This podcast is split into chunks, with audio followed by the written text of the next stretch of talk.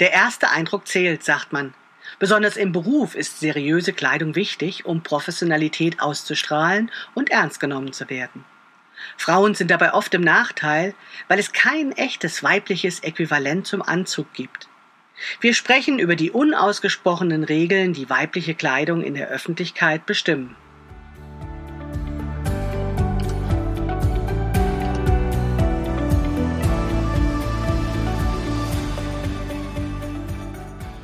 Hallo und herzlich willkommen zu Past, dem Podcast von Krafteln.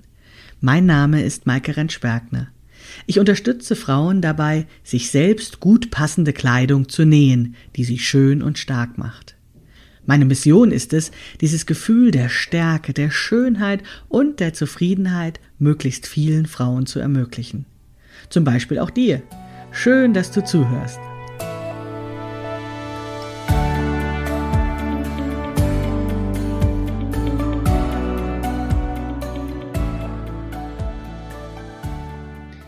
Ja, hallo und herzlich willkommen zu einer neuen Episode des Past-Podcasts von Krafteln. Heute spreche ich wieder mit Konstanze Derham von Texte und Textilien und natürlich geht es wieder um Kleidung, denn das ist das Thema unserer achten Podcast-Staffel, also nein, meiner achten Podcast-Staffel. Und in dieser achten Podcast-Staffel ist eben Konstanze dauerhaft zu Gast in jeder Episode. Und wir nennen das Gespräche über Kleidung, wo wir versuchen, ja, alles, was rund um Kleidung, uns bewegt oder vielleicht besser gesagt noch Konstanze fasziniert, denn sie hat einen Verlag gegründet, wo es eben um Kleidung und Textilien und Handarbeit und so weiter geht. Das alles so von verschiedenen Seiten zu erfassen. Und heute gibt es jetzt ein neues Gespräch mit Konstanze und mir. Und wir sprechen jetzt tatsächlich, ja, wir sind jetzt so richtig bei der Kleidung angelangt. Ne? Wir haben angefangen mal mit den Fasern und den Stoffen und der Produktion. Dann waren wir beim letzten Mal bei der Mode und jetzt sind wir sozusagen wirklich ganz bei uns angelangt, bei unserer Kleidung. Darum geht es heute. Hallo Konstanze. Hallo. Ja, also, das ist, äh, wir haben eben im kurzen Vorgespräch schon überlegt, wie wir diese Episode nennen können und worum es genau geht. Und witzigerweise hatten wir zwei verschiedene Ideen, wie man sie nennen könnte. Konstanze wollte sie Zugehörigkeit nennen, ich Identität. Konstanze, was spricht für Zugehörigkeit? Ja, also für mich spricht für Zugehörigkeit, weil äh, man durch Kleidung ja sehr stark auch signalisiert, zu welcher Gruppe man sich zugehörig fühlen mhm. möchte. Also mhm. das kann ja durchaus auch ein bewusster Akt sein. Also ich mhm. könnte mir zum Beispiel vorstellen, wenn man, ähm, sage ich mal, vom Bauernhof kommt und dann auf einmal in der Großstadt ist und Architektur studiert und dann im Architekturstudentenmilieu sich behaupten ähm, muss, dass man dann gewissermaßen sich abguckt, was tragen denn andere? Dann braucht man einen schwarzen Rollkragenpullover. Ja, genau. Und was tragen andere, die zu einer Vernissage gehen? Also was ziehe ich denn da an? Ja. Also dass, dass äh, man, äh, wenn man sich bewusst mit Kleidung auseinandersetzt, dadurch eben sehr viel erzählen kann über sich, wer man ist oder wer man sein möchte. Ja, aber das ist doch das, was ich Identität nennen würde. Also meine Idee war gewesen zu sagen, oder mich zu fragen, wer bin ich eigentlich? Wer will ich sein? Und wie kann ich das nach außen transportieren? Also wie kann ich ohne viel Worte zu verlieren oder jemand meine Visitenkarte in die Hand zu drücken? Wie kann ich eben von außen sichtbar machen, ja, welche Facetten an mir gesehen werden sollen, was von mir wichtig ist. Und das ist letztendlich etwas, was meine Identität ausmacht. Wer bin ich eigentlich? Ja, also für mich ist Identität irgendwie noch so ein etwas, ja, so ein abstrakteres Konzept. Also so da gehören Persönlichkeitszüge zum Beispiel auch dazu. Für mich jetzt.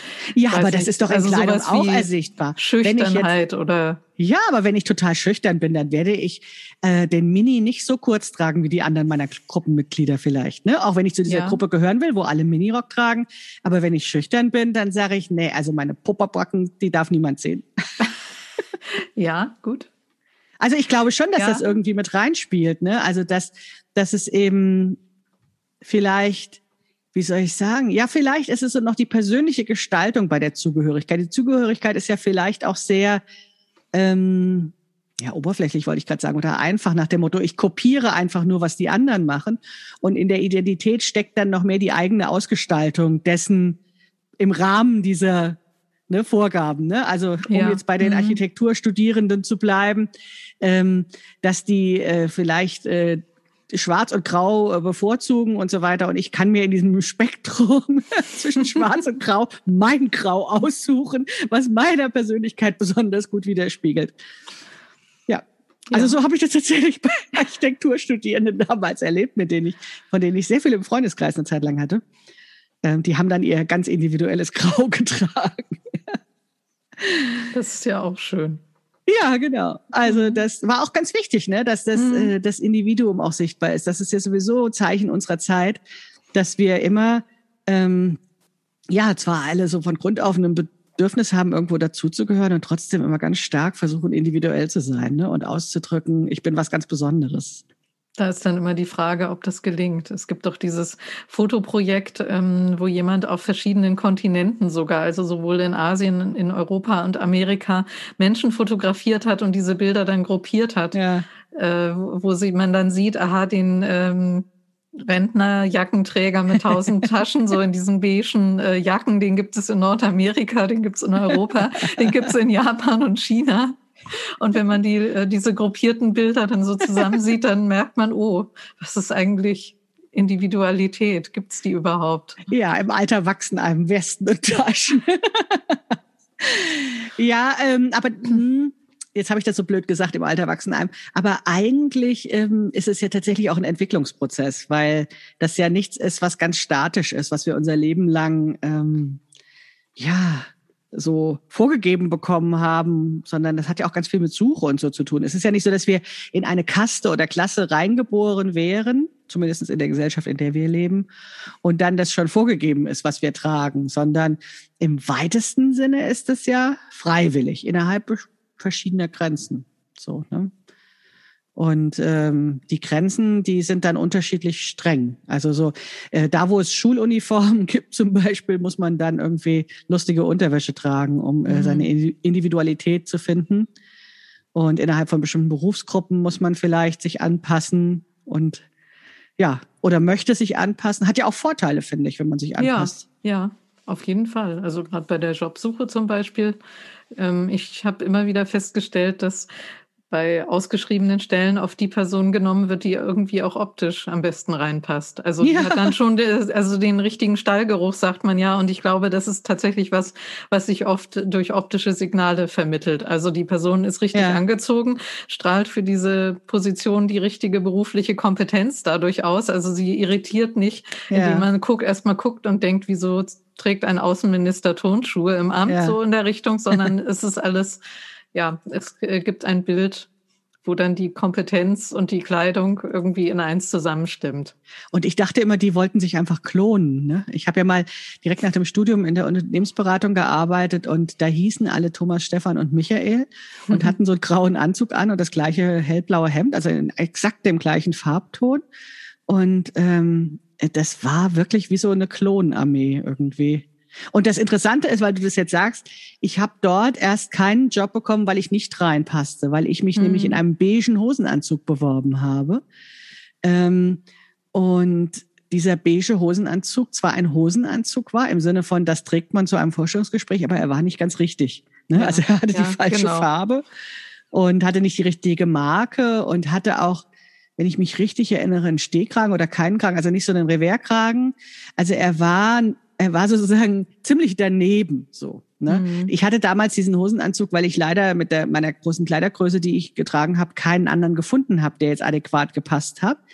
Aber ähm, als ich dann eben mit denen zu tun hatte, mit diesen Thomas, Stefan und Michaels, die alle gleich aussahen und ich eben anders aussah und in anderer Rolle dann auch dort war, war mir schon klar, ähm, warum das nicht gepasst hat. Ne? Ich war eben nicht so einer, nicht so ein Klon.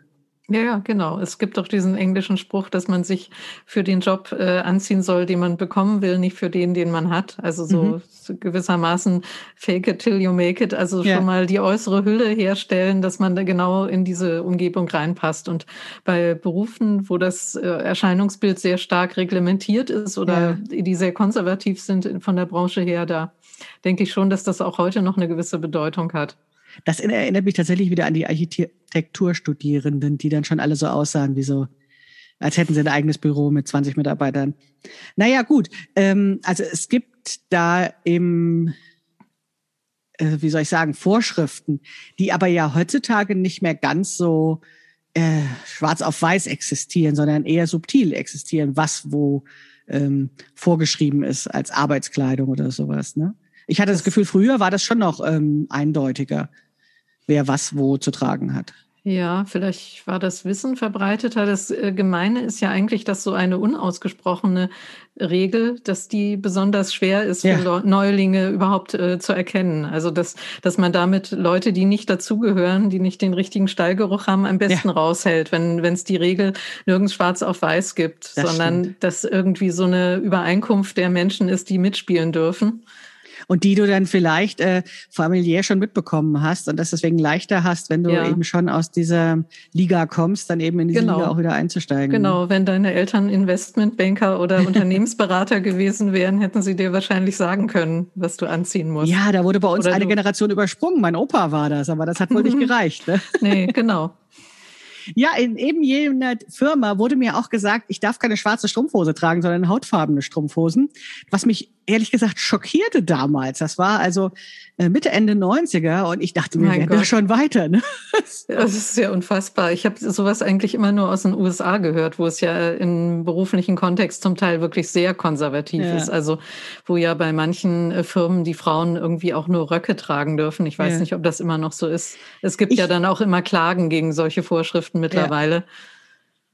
Also ich kann mich noch an die Situation erinnern, wie mich da eine Obersekretärin, also sozusagen unter den Frauen, eine, glaube ich, wahrscheinlich die, die die höchste Hierarchiestufe hatte, beiseite nahm und sagte, also das geht jetzt wirklich so nicht mit den schwarzen Strumpfhosen. Und ich bin aus allen Wolken gefallen, weil ich diese beigen Strumpfhosen mit ähm, Zehnerpack Woolworth Strumpfhosen assoziierte. Aber ja. das waren ja auch nicht die, die sie meinte, sondern sie meinte ja hochpreisige ja. seidenglänzende, weiß weiß ich was, ne?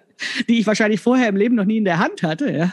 Auf jeden Fall hatte ich es falsch gemacht und es war es war also sowohl bei diesem äh, beigen Hosenanzug wie auch bei dieser ähm, Strumpfhosengeschichte kann ich mich noch sehr gut an dieses Gefühl der Scham ähm, mhm. erinnern. Und diese Scham kommt ähm, aus der nicht vorhandenen Zugehörigkeit und auch aus diesem Bewusstsein, das steht mir auch irgendwie gar nicht zu. So, also ich bin dafür nicht mhm. gemacht mhm. oder sowas, was natürlich totaler Blödsinn ist, weil man könnte ja auch sagen, Mensch, die Frau hat studiert und ist dafür gut ausgebildet, die könnte den Job noch machen. Ne?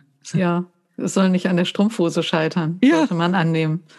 Ja, gut, aber, aber finde ich finde ich wirklich sehr sehr krass. Aber ich finde, das zeigt auch sehr gut, dass Frauen ähm, im Beruf möglich besonders unter diesen Regelungen im Grunde leiden oder denen besonders unterworfen sind. Das ist ja auch, wenn man schaut, wie immer an der Kleidung von Politikerinnen mhm. rumgekrittelt wird in der Öffentlichkeit. Da habe ich das Gefühl, dass es irgendwie auch nochmal ein besonderes Problemfeld, weil der Mann zieht halt einen Anzug an, ja. einen dunklen Anzug, helles Hemd, äh, schwarze Schuhe und eigentlich kann man da nicht so viel falsch machen, habe ich den Eindruck. Ja, ich glaube auch, dass es für Frauen komplizierter ist und ich habe da auch verschiedene Hypothesen, warum das so sein könnte. Ähm ich glaube auf der anderen Seite auch nicht, dass es für Männer so leicht ist, weil es da auch noch so subtile Codes gibt, die man falsch machen kann oder nicht beachten kann, weil man sie nicht kennt oder sowas. Aber grundsätzlich ist es, glaube ich, so, dass der Mann in bestimmten Berufen einfach die Norm ist und die Frau ist die Abweichung.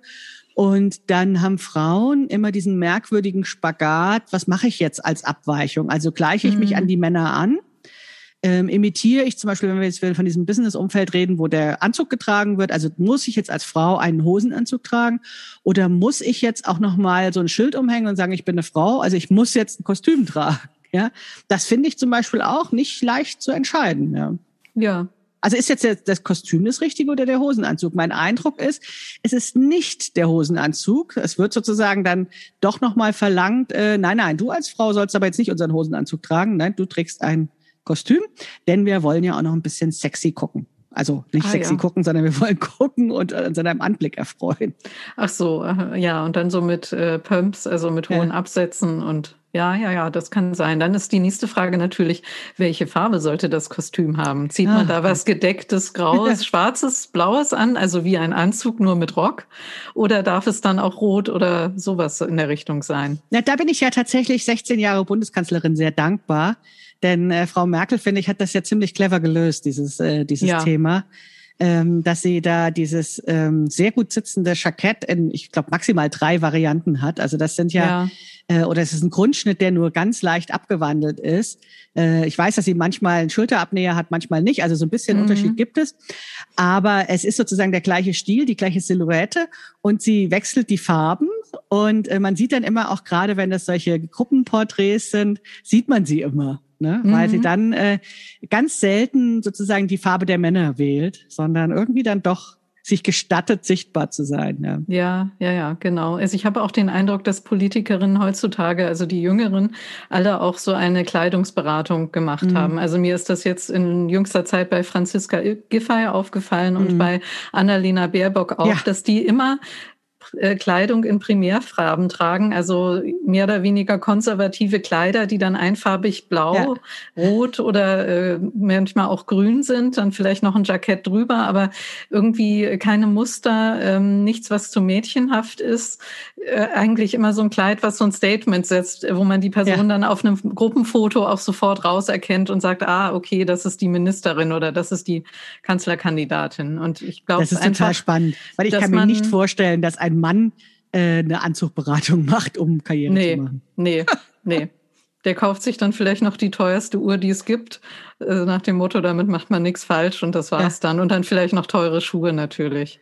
Ja, gut, ich meine, wahrscheinlich kriegen die, wenn die auch so eine Imageberatung äh, unterzogen, wenn die irgendwie kandidieren für irgendwas oder sowas. Ja, welche Krawatte, welche Farbe, gemustert, nicht gemustert, gestreift, sowas in die Richtung. Ja, ja aber ich glaube, bei Frauen ist egal auf welcher Position sie sind, immer noch so eine Unsicherheit da, was ziehe ich an? Und ähm, in meinen Augen hat das ganz viel damit auch zu tun, darf ich da sein? Mhm. Also bin ich da überhaupt richtig? Darf ich da sein? Und wie gehe ich damit um? Also hau ich dann auf den Tisch und sage, ja, erst recht, ne, ich bin da, man, ich bin sichtbar, nehmt mich wahr. Oder passe ich mich an um möglichst wenig aufzufallen. Und das ist wahrscheinlich in vielen Berufen die gängige Strategie des Anpassens. Und wenn du halt so ein anderes, besonderes Amt ähm, haben willst, musst du halt die auf den Tisch schauen, nämlich wahr Strategie haben. Mhm. Ja. Und da kannst du ja auch ganz viel falsch machen. Ne? Also Claudia Roth zum Beispiel wird ja auch oft wegen ihrer Kleidung kritisiert, dass das zu auffallend, zu schrill und so weiter ist. Aber da ist es auch so, dass ich denke, das ist passiert immer dann, wenn sie den Mund aufmacht und was Kompetentes sagt ja. und denen kein besseres Argument an, einfällt, dann wird bei Frauen äh, über die Kleidung hergezogen, wie man bei das bei einem Mann niemals, niemals, niemals machen würde. Mhm. Ja. Und kein Wunder, dass dann viele Frauen unsicher sind. Ne? Also wenn ja, ja, über klar. öffentliche Frauen schon so äh, das so thematisiert wird. Ja.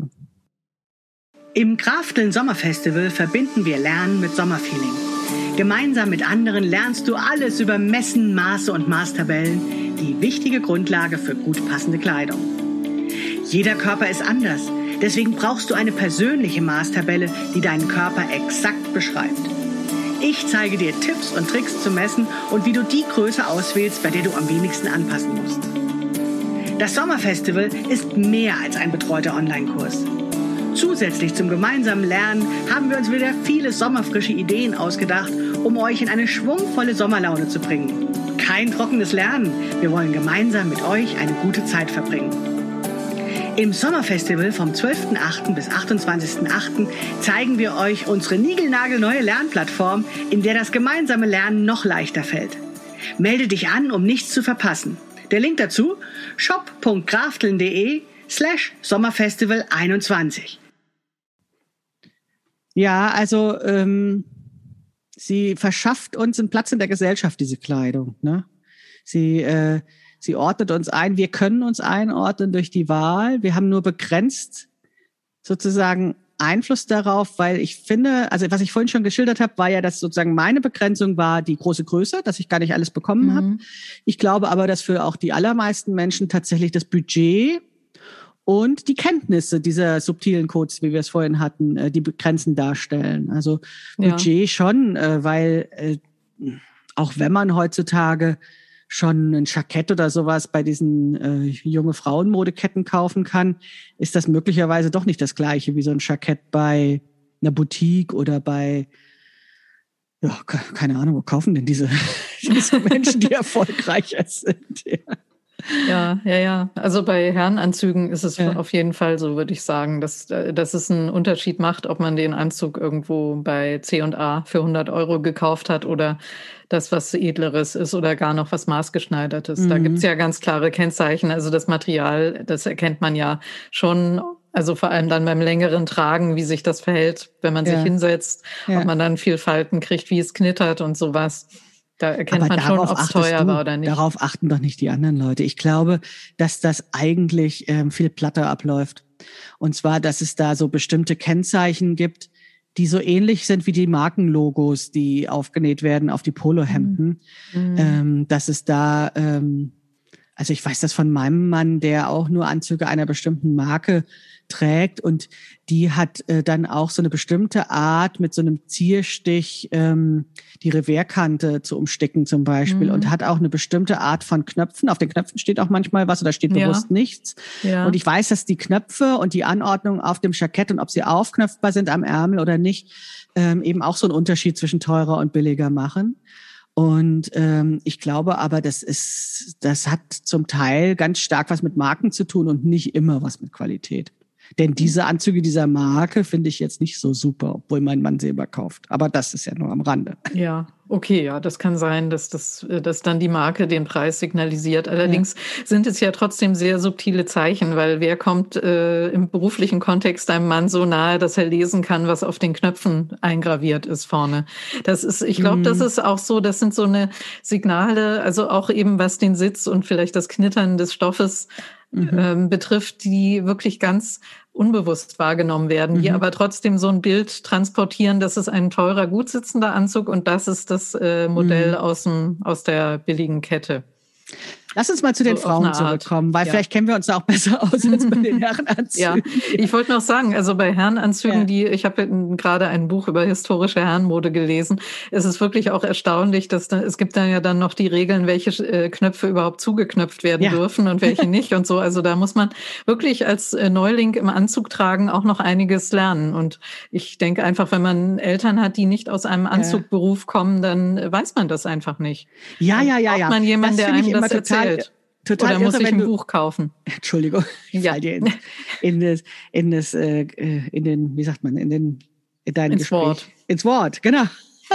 Dabei mag ich das immer total gern, wenn du so rumnördest und dann so tiefer gehst. Aber ich hatte sofort vor Augen diese Konfirmanten, also die männlichen Konfirmanten in den Anzügen, die damit sich überhaupt nicht bewegen können.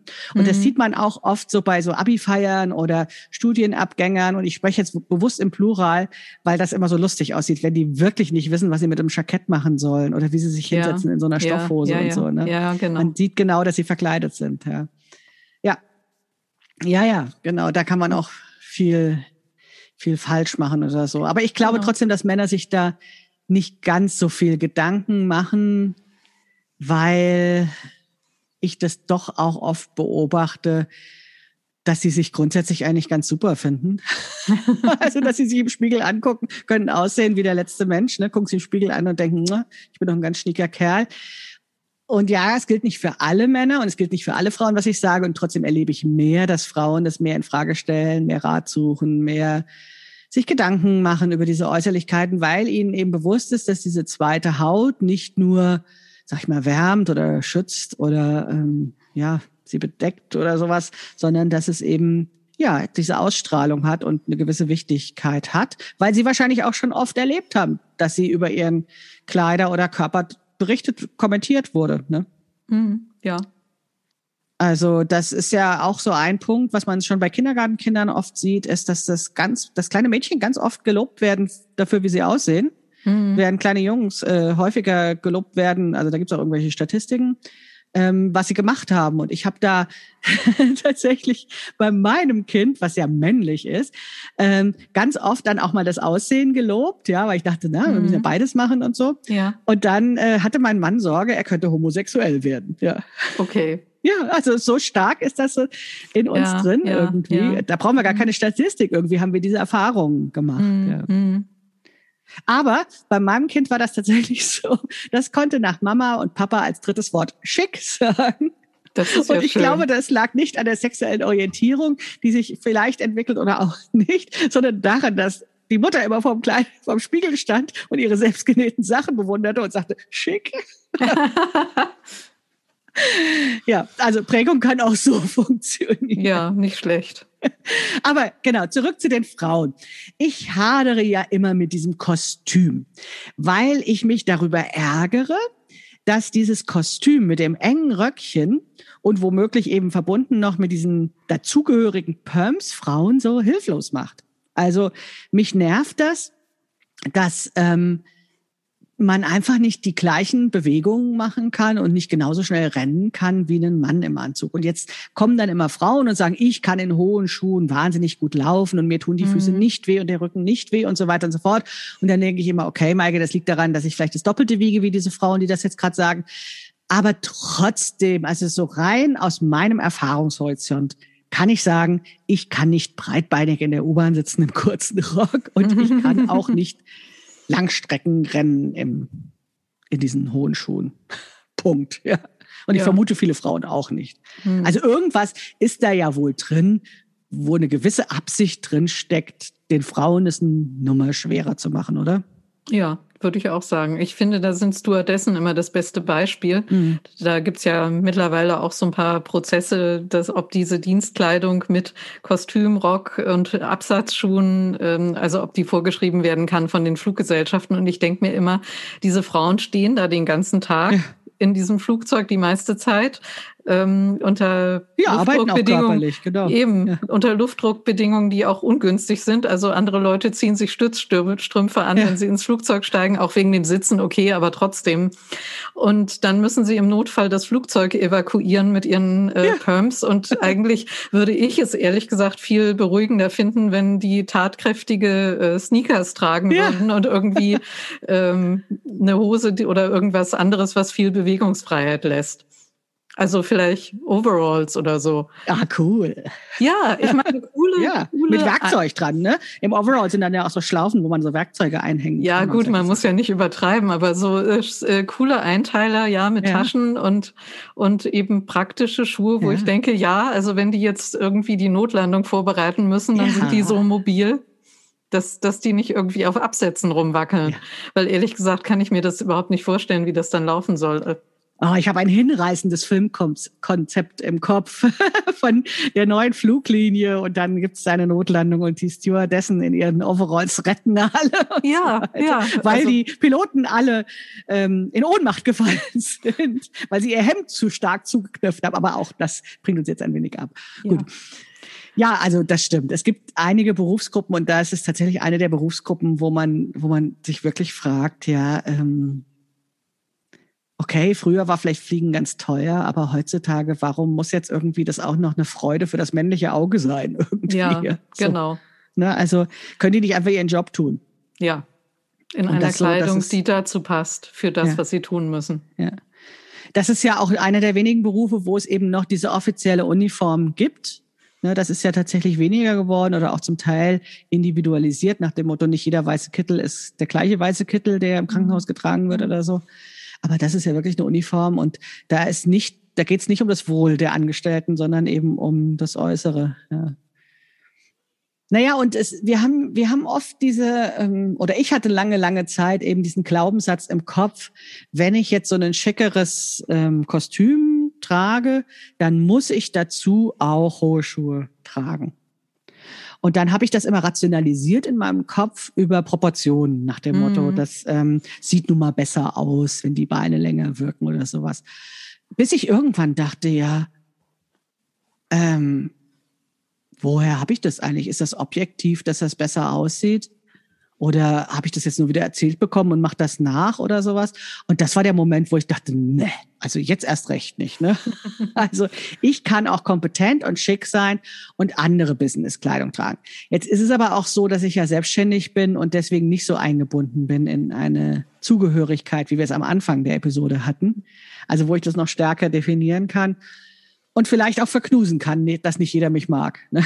Also dass ja. nicht jeder mich ja, gut findet. Und, und um nochmal auf die Proportionen zurückzukommen, das ist ja auch ein eingelerntes ja. Schönfinden. Das hatten wir am Anfang ja schon mal, dass man sich an neue Rocklängen oder neue Hosenformen auch erstmal gewöhnen muss ja. nach einer Zeit und irgendwann hat man es dann akzeptiert. Also das weicht nicht mehr so sehr von dem ab, was man erwartet und dann ist es auch okay. Und ich habe den Eindruck, dass es gerade bei flachen Schuhen in den letzten Jahren so eine Bewegung dazu gibt, dass äh, Frauen mehr und mehr flache Schuhe tragen. Also dann vielleicht elegante, flache Ballerinas oder sowas zum Kostüm. Wobei ich elegant und Ballerina auch nicht immer zusammenbekomme, aber das liegt vielleicht an was anderem. Naja, das, das, also gibt's schon. ja, ich weiß, was du meinst. Ja. Ich glaube auch, dass es aber sozusagen die sowas, Extreme. Hm.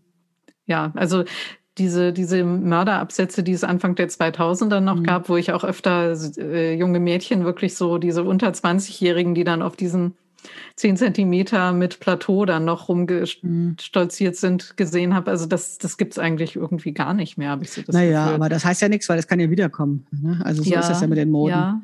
Ja, aber, gut, was aber halt nicht im Alltag für gesetztere, ältere Frauen, sage ich mal, scheint nee, mir dieser nicht, ja. Trend so ein bisschen wirklich vorbei zu sein und es sehr akzeptiert zu sein, dass man eben flache Lederschuhe oder ja. so eine Schnürschuhe, Ballerinas oder eben auch tatsächlich schickere Turnschuhe trägt. Ja. Zu ja, allem. zu dem Alter möchte ich gleich nochmal, aber ich möchte noch einmal zurück zu was, was du eben gesagt hast. Und zwar, wenn man, wenn ich jetzt diese, diese Bilder von diesen Schuhen vor Augen habe, ne, also diesen hohen Schuhen, ähm, dann frage ich mich halt immer, Berufskleidung soll ja Seriosität und Professionalität ausstrahlen. Und warum wird das bei den Frauen dann gebrochen? Also ja, gute Frage. Also es ist doch eigentlich so, ähm, dass Wieso, wie du das eben sagtest mit den Stewardessen, ne? Also ich habe hab doch gar kein Vertrauen, dass die mich rettet, wenn die da so angezogen ist, ne? Aber auch in anderen Sachen, also ähm, diese hohen Schuhe, dieser trippelnde Gang, dieses enge Röckchen, wo du eben keine ausladenden Schritte machen kannst und so weiter. Das ist doch ein, ja, wie soll ich sagen, also das macht sozusagen oberflächlich oder von weitem gesehen so den Eindruck des hilflosen Weibchens und das passt mhm. überhaupt nicht zur berufstätigen Frau. Ja. Weil eigentlich ist es doch so, dass die berufstätige Frau, was ich vorhin sagte, ne, aufgrund ihrer Ausbildung da ist und man ihr doch zutrauen sollte, dass sie einfach ihren Job macht. Ja. Warum gibt es dann diese differenzierte, ja, Kleidung, die im Prinzip das genau konterkariert, also genau das Gegenteil aussagt?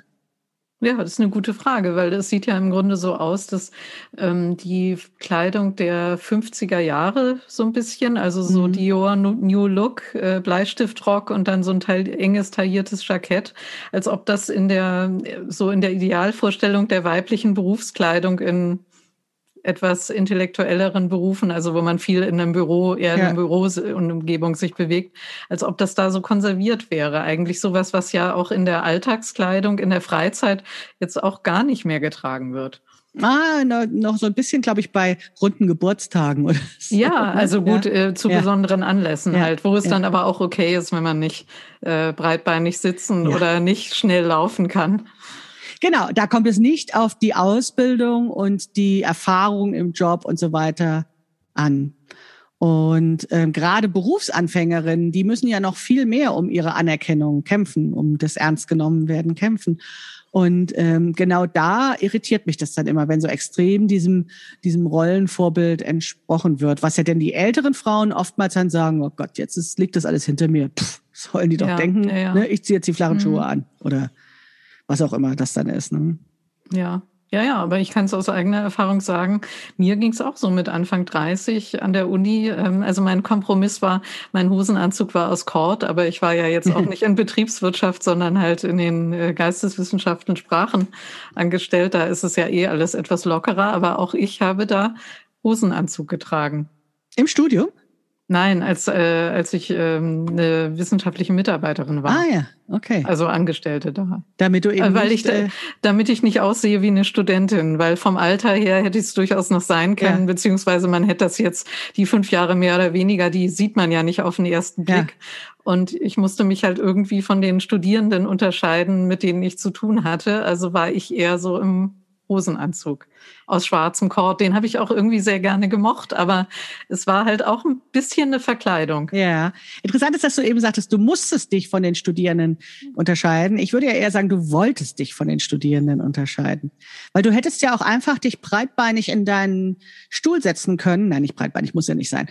Ähm, aber du hättest dich da einfach souverän hinsetzen können und sagen, ja, komm mit deiner Hausarbeit mal zu mir, ich guck mal, was wir da für eine Note geben. Ne? Also du hattest ja qua Amt, qua Rolle eigentlich Autorität. Es wäre ja gar nicht notwendig gewesen, das äußerlich einzufordern, oder? Nee, nee, äh, das also nicht gegenüber den, in erster Linie gegenüber den Studierenden, da muss ich mich korrigieren. Eigentlich waren mir die Professoren das Problem natürlich, Aha. weil das, äh, wenn du dann da nicht ernst genommen wirst, weil du eben aussiehst wie eine Studentin, ja.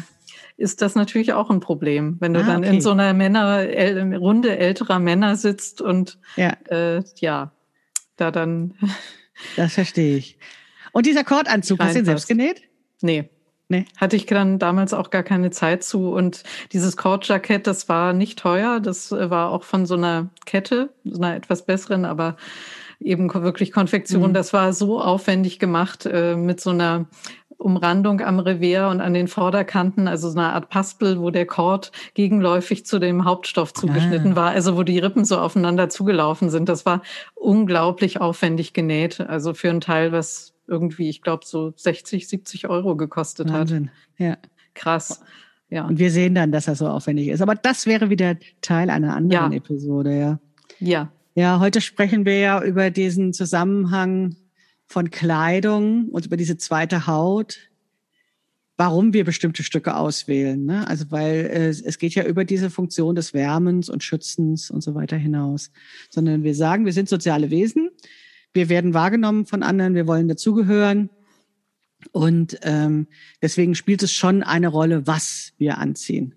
Und deswegen haben wir wahrscheinlich auch alle so riesengroße Kleiderschränke, so gut gefüllte, weil das gar nicht so leicht ist, da so sein, sein, ja, seine guten Stücke zu finden. Das hatten wir in der letzten Episode auch schon mal. Also ich erlebe das tatsächlich im Laufe des Lebens als so ein Prozess, als so eine immerwährende Suche weil diese Rollen, die ich habe, ja sich auch immer wieder ändern und weil dann ähm, ja möglicherweise ich gerade was gefunden habe, was irgendwie passt, nicht im Sinne passt zu meinem Körper, also passt mir gut, sondern im Sinne von passt in das Leben, was ich lebe und dann ändert sich ja doch irgendwie wieder das Leben und äh, man braucht wieder andere Dinge und will woanders dazugehören oder sowas. Mhm.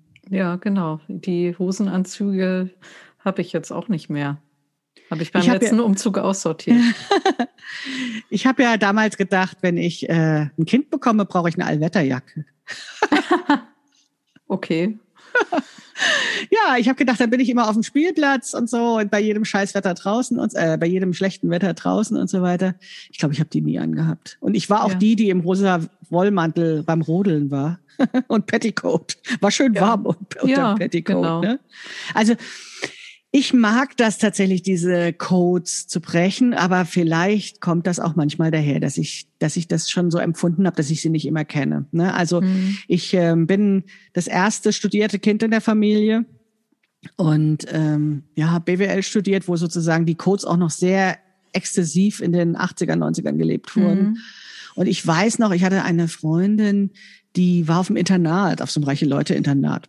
Und die hatte Freunde, da war mir immer klar, die sprechen quasi eine andere Sprache. Ja. Also die haben quasi ja. Deutsch gesprochen so und haben so getan, als würden sie mit mir reden, aber irgendwie war klar, die spielen komplett in einer anderen Liga. Und mhm. wenn man die jetzt mal googelt, dann weiß man auch, dass die alle gut versorgt sind. So. Mhm. Und denen hat man das auch angesehen. Ne? Und da gab's dann, also auch wenn die, sag ich mal, nur ein Polohemd anhatten, gab's da eben einen Unterschied zwischen dem mhm. einen und dem anderen Polohemd. So. Ja, ja. Und das fand ich schon, also wie diese gläserne Decke, von der man immer spricht. Also war das quasi sichtbar, dass ich da nicht durchkommen würde. So. Und ich glaube, daher kommt dann manchmal mein aufmüpfiges, oh, da mache ich doch, was ich will. Ja, dann mhm. habe ich, nehme ich doch jetzt auch gerade mit der Chance, meine Kleidung zu nähen, das auch so packe ich diese Chance bei der Hand, nee, beim Zopf, wie sagt, ach Gott, Sprichwort, das ist nicht meins. Und nehme mein Schicksal in die Hand und äh, mache also Versuch eben, und jetzt komme ich wieder zum Anfang zurück, mein, mein Innerstes nach außen zu tragen mit den Klamotten, indem ich versuche zu zeigen, wer ich bin. Also nicht sozusagen, ich passe mich an.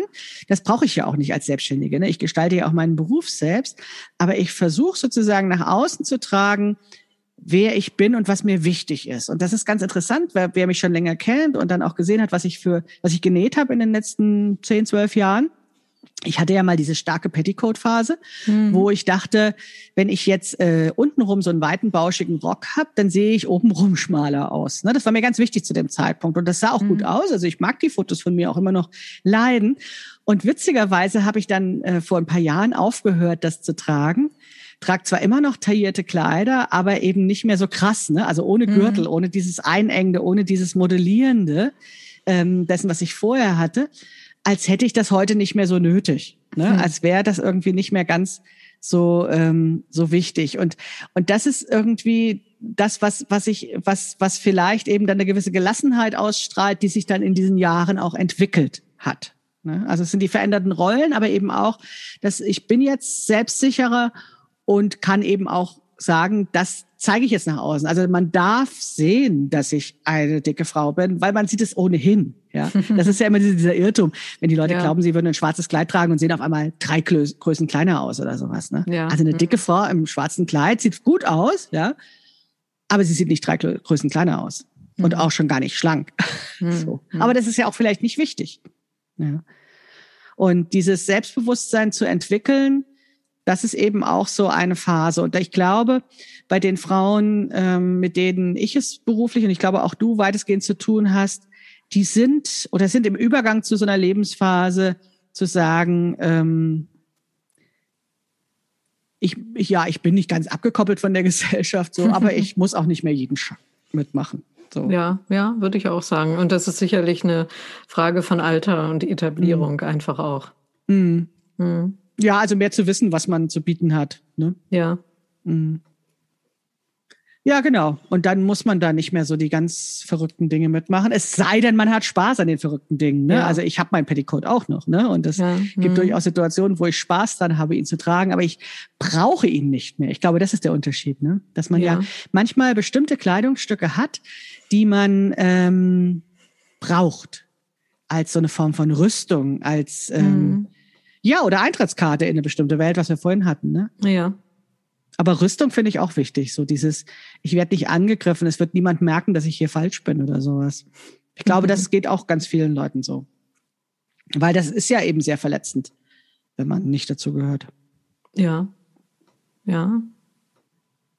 Das war jetzt wieder dein Begriff mit der Zugehörigkeit. Mhm. Ja, es hängt doch sehr zusammen, ne, diese Zugehörigkeit und Identität, finde ich. Ja, ich glaube, wir haben das nicht final klären können, ne? ob es nun jetzt um hm. Zugehörigkeit oder Identität ging, Konstanze. Ja. Ist aber auch, glaube ich, gar nicht so wichtig. Und es geht ja auch nicht um richtig oder falsch in diesem Thema. Also, sondern es geht uns darum, einfach zu sagen, ja, es ist ein emotionales Thema. Also es ist zwar Kleidung ist irgendwie was, was wir kaufen können und was irgendwie jeder von uns damit zu tun hat und trotzdem stecken da eben ganz viele Gedanken und Gefühle und Erfahrungen Assoziationen mit drin. Ne? Konstanze nickt. Das könnt ja, ihr nicht sehen. Ach ja, das könnt ihr nicht sehen. ja, und ich glaube, ähm, vieles ist natürlich Spekulation, ne? das, was ich vorhin sagte, von wegen nicht alle Frauen, nicht alle Männer und so weiter. Das, da können wir nicht alle über einen Kamm scheren, das ist mir schon klar. Trotzdem, finde ich, muss man es manchmal so pointiert formulieren und auf bestimmte Berufsgruppen zeigen oder bestimmte Altersgruppen oder sowas, weil das doch kein Zufall ist, dass da relativ viele dann sich so verhalten oder so. Ich glaube, ähm, an der Stelle werden wir das jetzt nicht final klären mit der Zugehörigkeit der Identität. Aber woran wir weiterarbeiten können, ist nochmal sozusagen die Verbindung der Kleidung zu unserem Körper genauer anzuschauen. Und damit das jetzt nicht zu lang wird, machen wir das in der nächsten Episode. Konstanze, ich bedanke mich sehr, dass du trotz der großen Hitze da draußen heute mit mir geredet hast. Ja, gerne. Es war wie immer schön mit dir. Wir sprechen uns nächste Woche wieder wenn es wieder heißt, nein, wenn wir über Kleidung sprechen. Also vielen Dank, euch allen eine schöne Woche, macht's gut. Bis bald. Tschüss. Ja. Tschüss.